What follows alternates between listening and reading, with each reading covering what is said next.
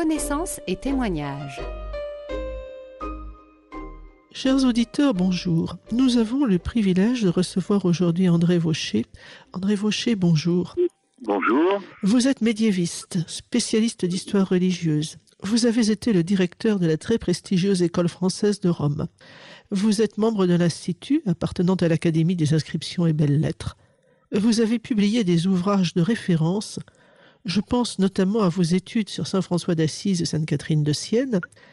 Vous revenez sur cette question qui est au cœur de votre œuvre de la sainteté médiévale avec un livre remarquable paru aux éditions du Cerf et vendu 25 euros, Sanctuaire chrétien d'Occident, qui relate la naissance des grands sanctuaires de la chrétienté occidentale et la dévotion qui les entoure.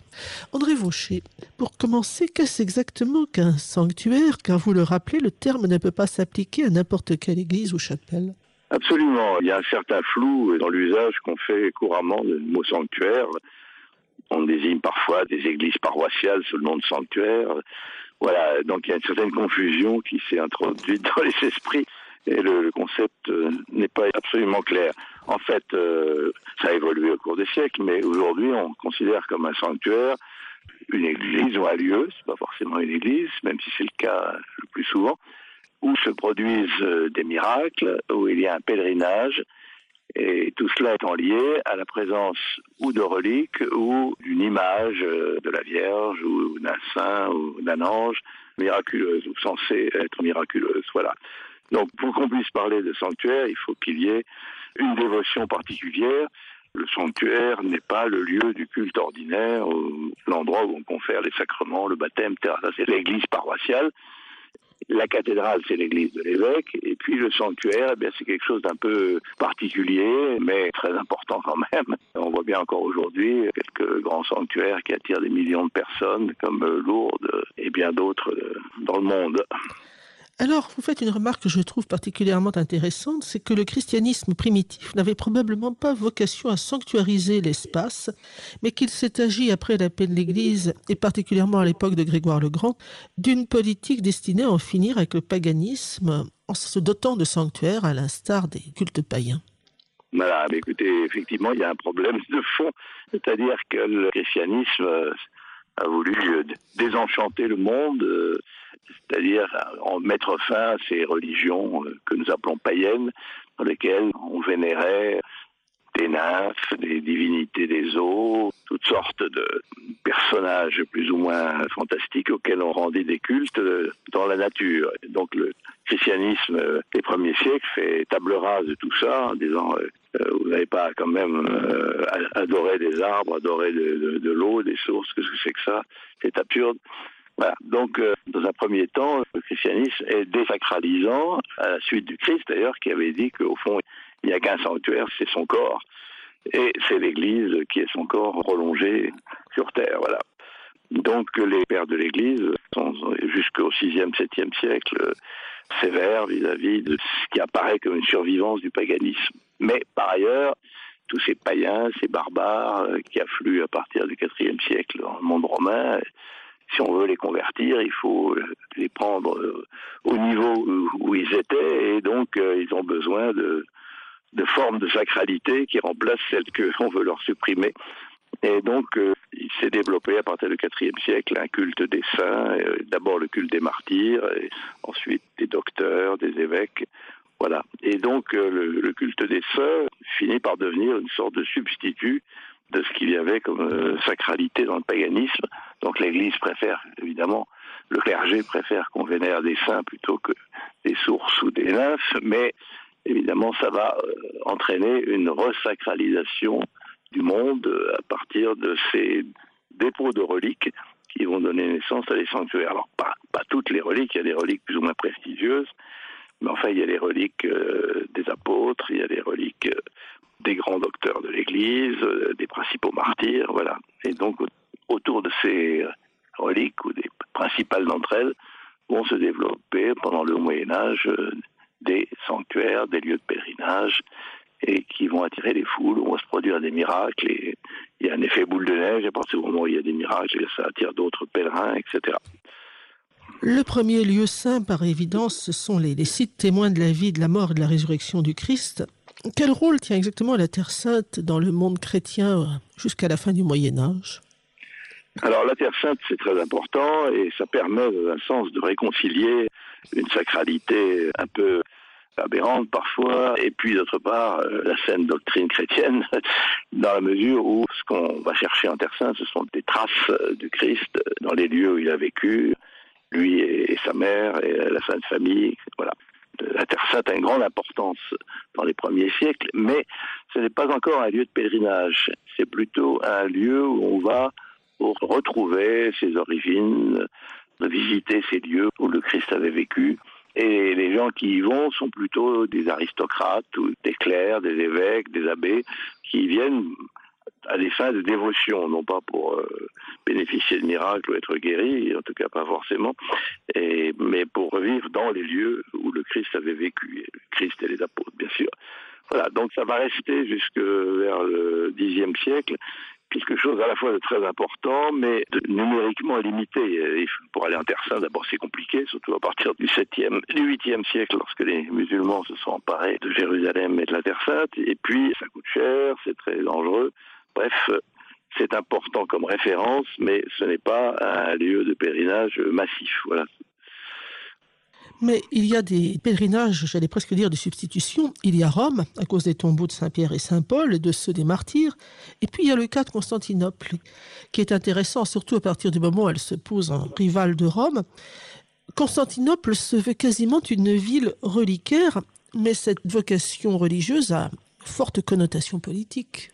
Absolument, mais écoutez, je vous remercie de la question parce qu'on escamote toujours un peu Constantinople comme si c'était un autre monde. En fait, les chrétiens d'Orient, bien sûr, mais aussi ceux d'Occident, savaient que Constantinople euh, détenait une quantité incroyable de reliques et de reliques, euh, j'allais dire, de premier plan, des fragments de la vraie croix, des objets ayant à la Vierge Marie, la ceinture de la Vierge, etc. Enfin, il y avait un véritable trésor, le mot n'est pas trop fort, de reliques à Constantinople qui avait été constitué par les empereurs, d'où le lien avec le pouvoir, c'est-à-dire que il y a des reliques, bien sûr, dans les églises à Constantinople, mais les principales, en particulier le mandilion, c'est-à-dire l'image du Christ qui se serait imprégné sur un tissu euh, au moment de la montée au calvaire, tout cela est dans les mains de l'empereur dans le palais de Blacherne, qui évidemment bénéficie par contre-coup de la sacralité que lui apporte la détention de ces très précieuses reliques.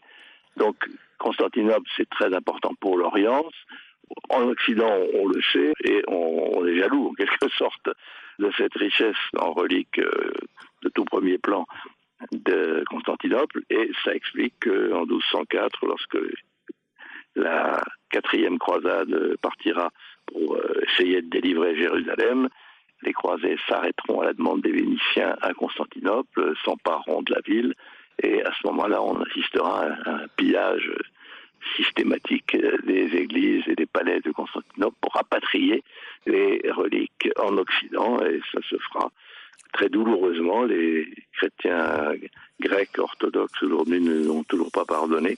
C'est un des gros contentieux. Malgré tous les efforts qu'on a faits, on a restitué il y a quelques années, une dizaine d'années, les reliques de Saint-André, par exemple, qui avaient été enlevées de, Patras où elles étaient en Grèce et transférées en Italie et on les a rendues. Donc c'est un contentieux majeur entre chrétiens d'Occident et chrétiens d'Orient. Au tout début du sanctuaire André Vaucher, il y a le saint. Nous avons un cas en Gaule qui est très intéressant. Euh, c'est le, culte qui s'organise autour du tombeau de Saint-Martin à Tours. Saint-Martin, c'est vraiment majeur. Là aussi, on l'a un peu oublié parce que l'abbaye a été détruite à la Révolution et que sur place, il n'y a pas euh, des ruines euh, impressionnantes. Les reconstructions du 19e siècle ne sont pas extraordinaires. Donc euh, le pèlerinage de Saint-Martin, je peux dire qu'il avait déjà été très secoué. Il était entré en crise au moment de la réforme, lorsque les protestants, lorsque les protestants avaient pillé, saccagé Tours et Saint-Martin en particulier. Et au 19e siècle, on n'en parle plus du tout pratiquement alors que ça a été vraiment le grand sanctuaire de l'Occident avec Rome.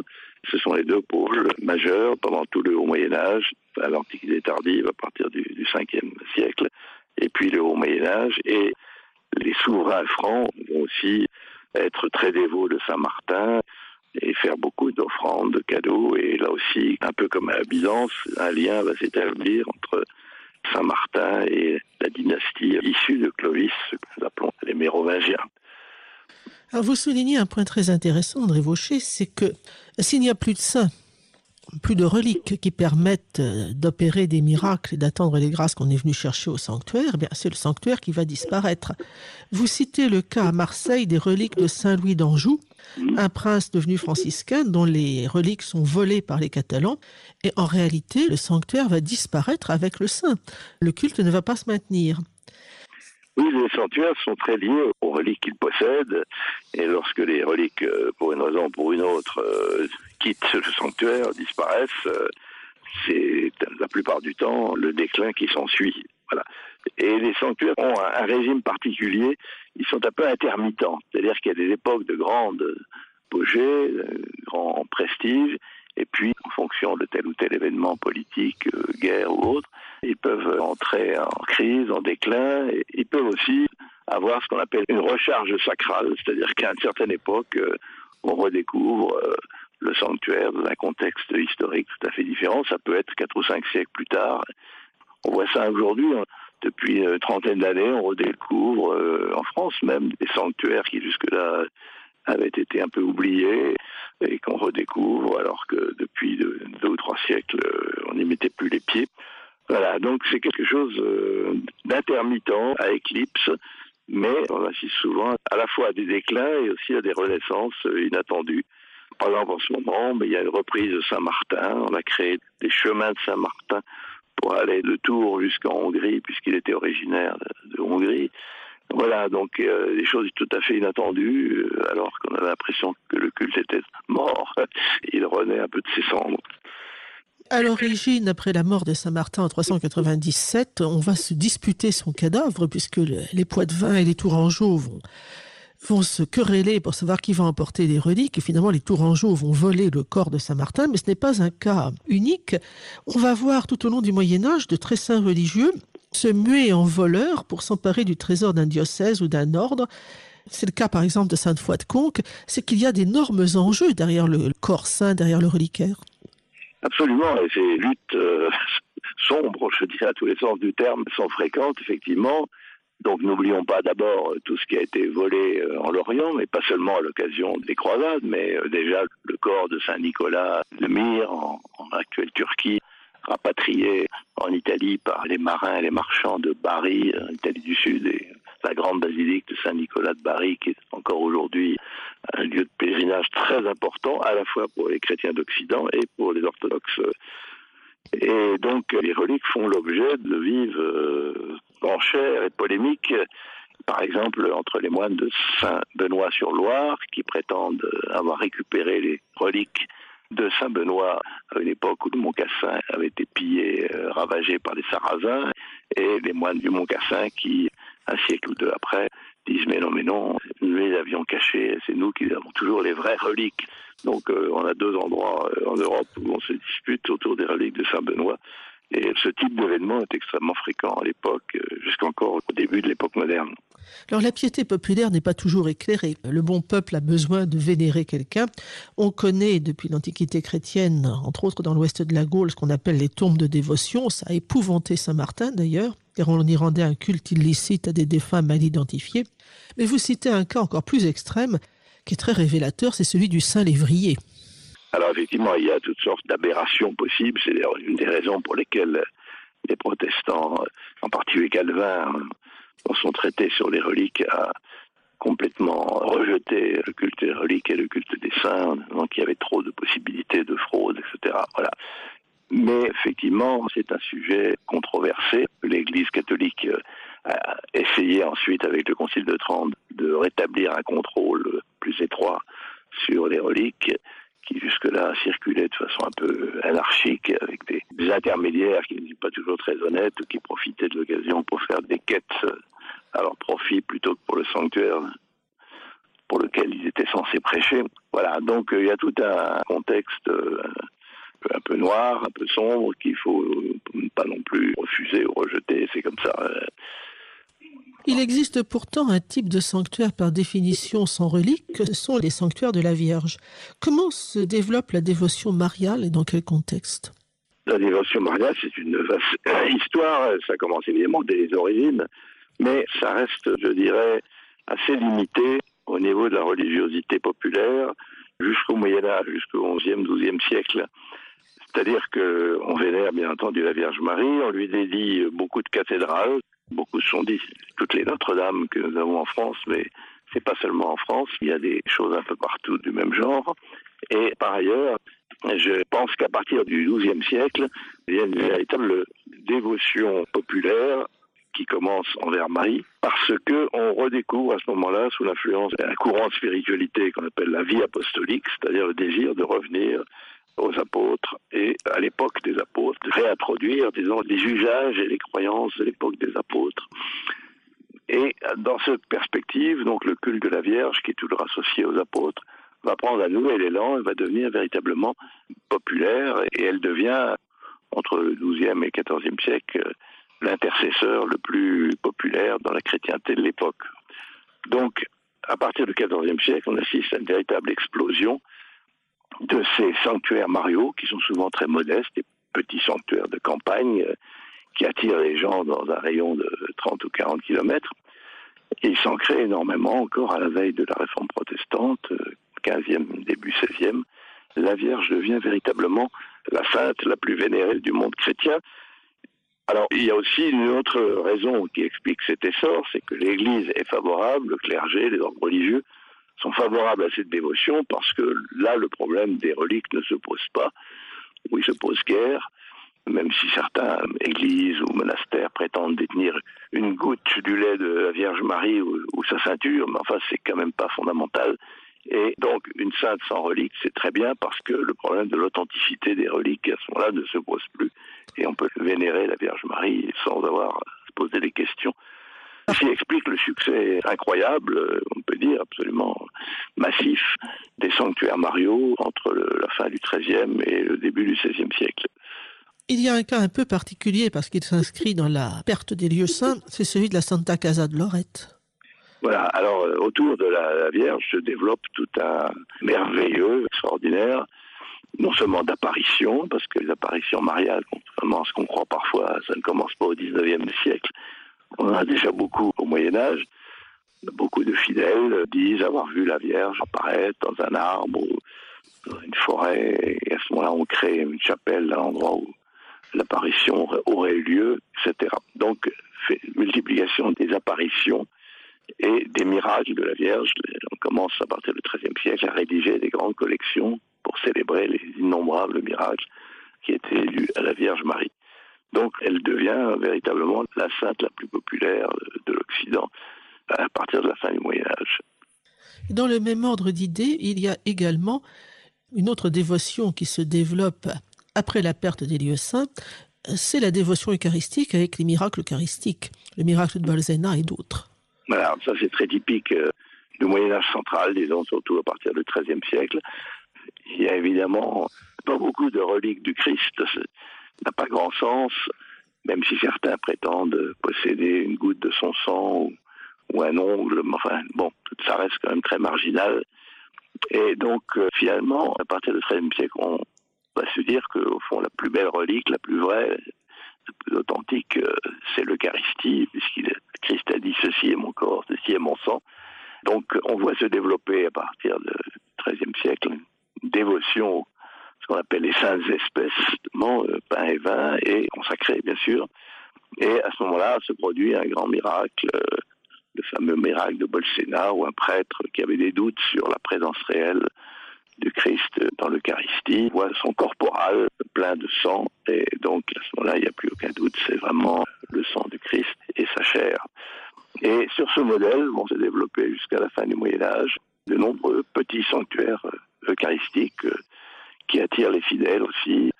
Et ça donnera naissance, là aussi, à des excès, à des sanctuaires du Saint-Sang, comme celui de Wilsnack en Allemagne, qui sera extrêmement contesté dès le XVe siècle et supprimé à la réforme protestante. Voilà, donc, bon, il y a des aboutissements qui sont très discutables, mais dans l'ensemble, tout cela, quand même, à partir du 11e, 12e, est liée à l'idée d'un retour, à une aspiration à revenir à la vie du Christ et des apôtres, et bien entendu de la Vierge. Vous le disiez à l'instant, André Vaucher, ça va être contesté, mais comment expliquez-vous, alors que même dans des pays comme l'Allemagne, la Scandinavie, l'Europe centrale, il y avait une très grande dévotion aux saints, aux reliques, à la Vierge, à l'Eucharistie, comment expliquez-vous que la réforme ait fait table rase de tout cela aussi peu de temps? C'est un problème. Je, dois dire que j'ai pas, j'ai souvent réfléchi, j'ai pas absolument trouvé la solution, euh, et je pense pas être le seul à se poser des questions à ce sujet-là. En fait, il faudrait mieux savoir ce qu'est devenu le culte des saints dans les pays devenus protestants. Ça n'a pas été tellement étudié. Les protestants, évidemment, n'y sont pas beaucoup intéressés. Mais j'ai l'impression, d'après quelques travaux qui ont pu avoir lieu, être produits ces dernières années, que ce culte a quand même survécu un peu, surtout dans les régions rurales, de façon pas clandestine, mais enfin marginale, et que dans les pays luthériens en particulier, il n'y a pas eu une répression, on n'a pas poursuivi les gens qui continuaient à fréquenter des pèlerinages ou qui faisaient des vœux, adressaient des vœux à des saints. Et j'en veux la preuve dans le fait que je suis allé il y a quelques années en Suède, à l'abbaye de Vadstena, qui est l'abbaye fondée par Sainte Brigitte au XIVe siècle, et qui est vraiment au centre d'un grand mouvement religieux, la Scandinavie de l'époque. Et là, ma grande surprise, cette église luthérienne a des statues, il y a des chasses, il y a des gens qui visitent. Alors, on peut les appeler visiteurs, mais ils ont aussi l'air un peu d'être des pèlerins. Bref, euh, me demande, si vous voulez, si euh, véritablement dans le monde luthérien, en tout cas, le culte des saints n'a pas survécu discrètement. Parce que là où il y a vraiment eu une lutte contre le culte des reliques et des saints, c'est dans le calvinisme. En France, par exemple, les Huguenots, comme on les appelait, ont véritablement détruit, brûlé les, reliques. détruit les statues des saints sur les porches. Enfin, bon, il y a un véritable iconoclasme protestant massif. Et Calvin est très sévère et prévoit des châtiments pour ceux qui, à Genève, continueraient à vouloir euh, aller dans des sanctuaires. Bon, dans le monde luthérien, j'ai l'impression que les choses se sont passées de façon beaucoup plus douce et que, bon, euh, peut-être qu'il y a des survivances quand même discrètes euh, du culte des saints dans certaines parties de l'Europe. Mais enfin, ce serait encore une fois une piste à creuser, mais pas de certitude dans ce domaine. André Vaucher, cette émission se termine. Je vous remercie d'y avoir participé. C'était passionnant comme toujours avec vous. Vous publiez aux éditions du Cerf ce remarquable sanctuaire chrétien d'Occident 4e, 16e siècle, qui est une somme à laquelle je renvoie bien volontiers nos lecteurs. Merci encore infiniment. Je vous en prie. Au revoir. Au revoir.